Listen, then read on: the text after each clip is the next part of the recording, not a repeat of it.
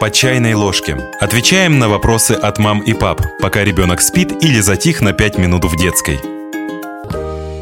Алиса боится больших собак. Под ее кроватью живут монстры, а ночью по комнате гуляют страшные тени и не дают уснуть. Родители очень стараются обеспечить девочке ощущение безопасности, но иногда им сложно понять, как себя вести. Разбираемся, чего боятся дети-дошкольники и как взрослым помочь преодолеть эти страхи.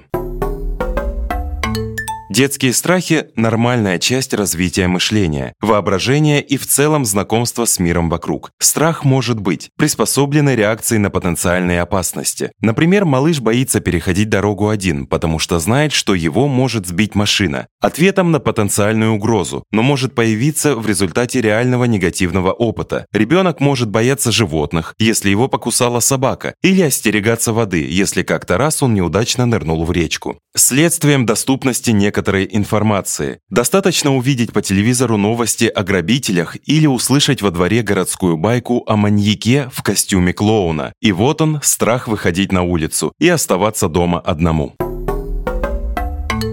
Примерно к 5-8 годам дети поймут, что все это выдумки и начнут хорошо отличать фантазии от реальности. К школе они уже знают, кто из родственников прячется под костюмом Деда Мороза, но до этого момента легко верят в пиковую даму и подкроватных монстров.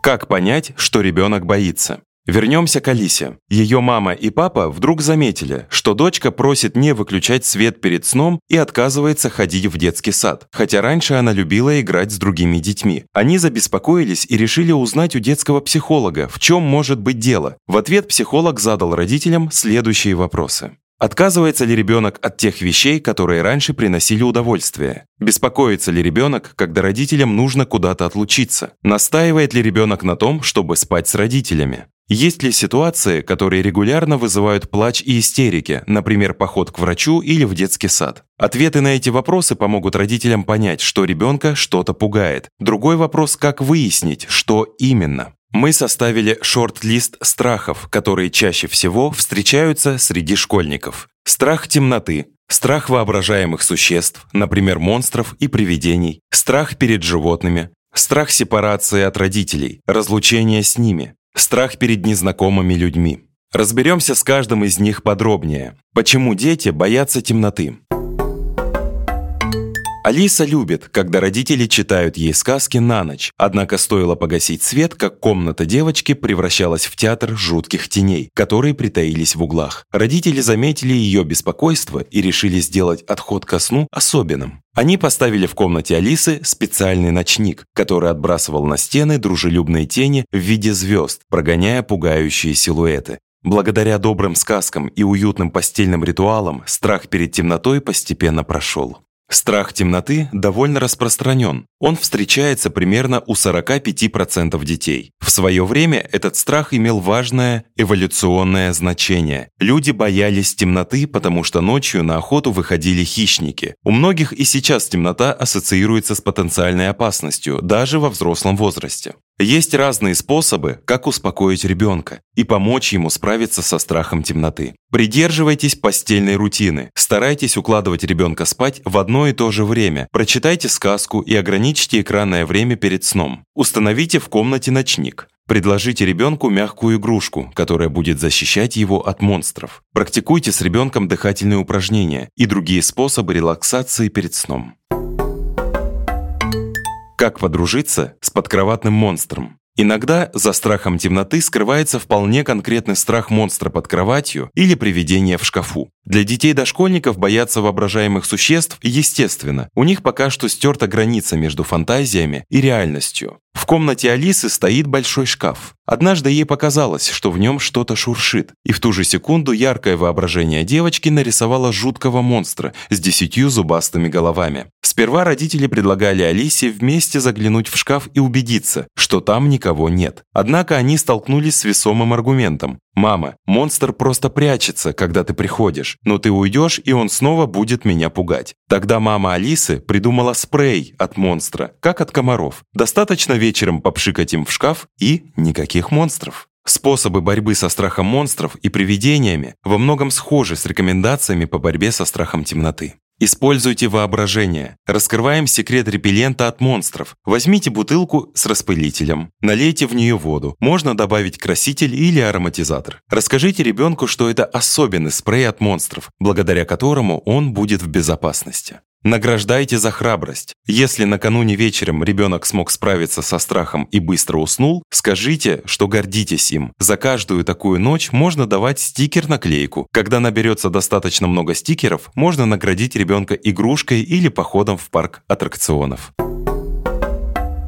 Как справиться со страхом животных? Насколько сильно Алиса любит собак, настолько же сильно она ненавидит пауков и различных насекомых. Из-за этого семейные вылазки на природу превращаются в ночной кошмар. Попытки посадить в руку безобидного кузнечика заканчивались криками и слезами, поэтому родители решили сменить подход. Сперва они предложили Алисе вместе придумать сказку про доброго паучка, затем купили ей мягкую игрушку – пчелу. Спустя время Алиса даже согласилась сходить в парк бабочек и отлично провела там время. Страх животных в целом и насекомых в частности иногда возникает из-за недостатка информации. Расскажите ребенку, чем насекомые полезны, какова их роль в окружающей среде. Объясните, какие животные безобидны, а каких лучше остерегаться. Постарайтесь обратить страх в любопытство. В этом могут помочь детские книги о насекомых, развивающие игры и игры с игрушечными животными.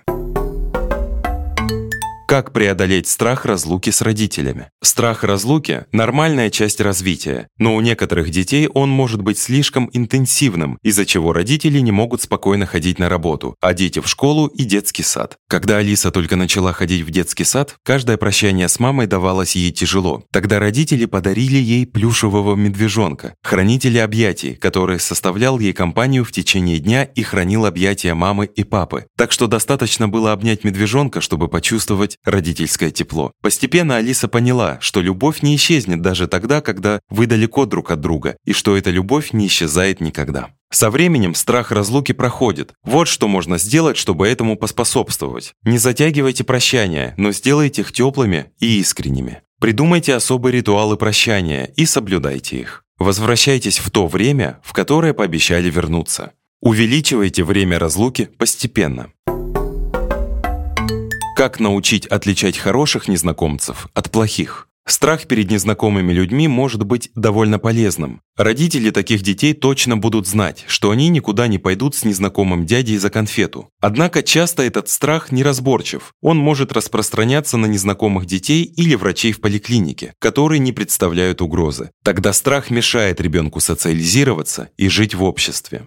Здесь не будет истории про Алису. Не такая уж она и трусиха. У нее много друзей в детском саду, и она отлично ладит с друзьями родителей. Но мы все равно дадим несколько рекомендаций, как помочь ребенку справиться со страхом незнакомцев. Расскажите ребенку заранее что-нибудь о человеке, с которым ему предстоит познакомиться. Пусть это будет что-то хорошее. Можете показать фотографию или рассказать какую-нибудь историю, связанную с этим человеком. Постарайтесь организовать знакомство в привычном ребенку месте, чтобы не перегружать маленького человека новыми впечатлениями. Не давите, не заставляйте ребенка обнимать или целовать малознакомого человека, даже если это родственник, которому очень хочется контакта с ребенком. Предложите какое-нибудь совместное занятие, например, порисовать вместе или поиграть во что-то.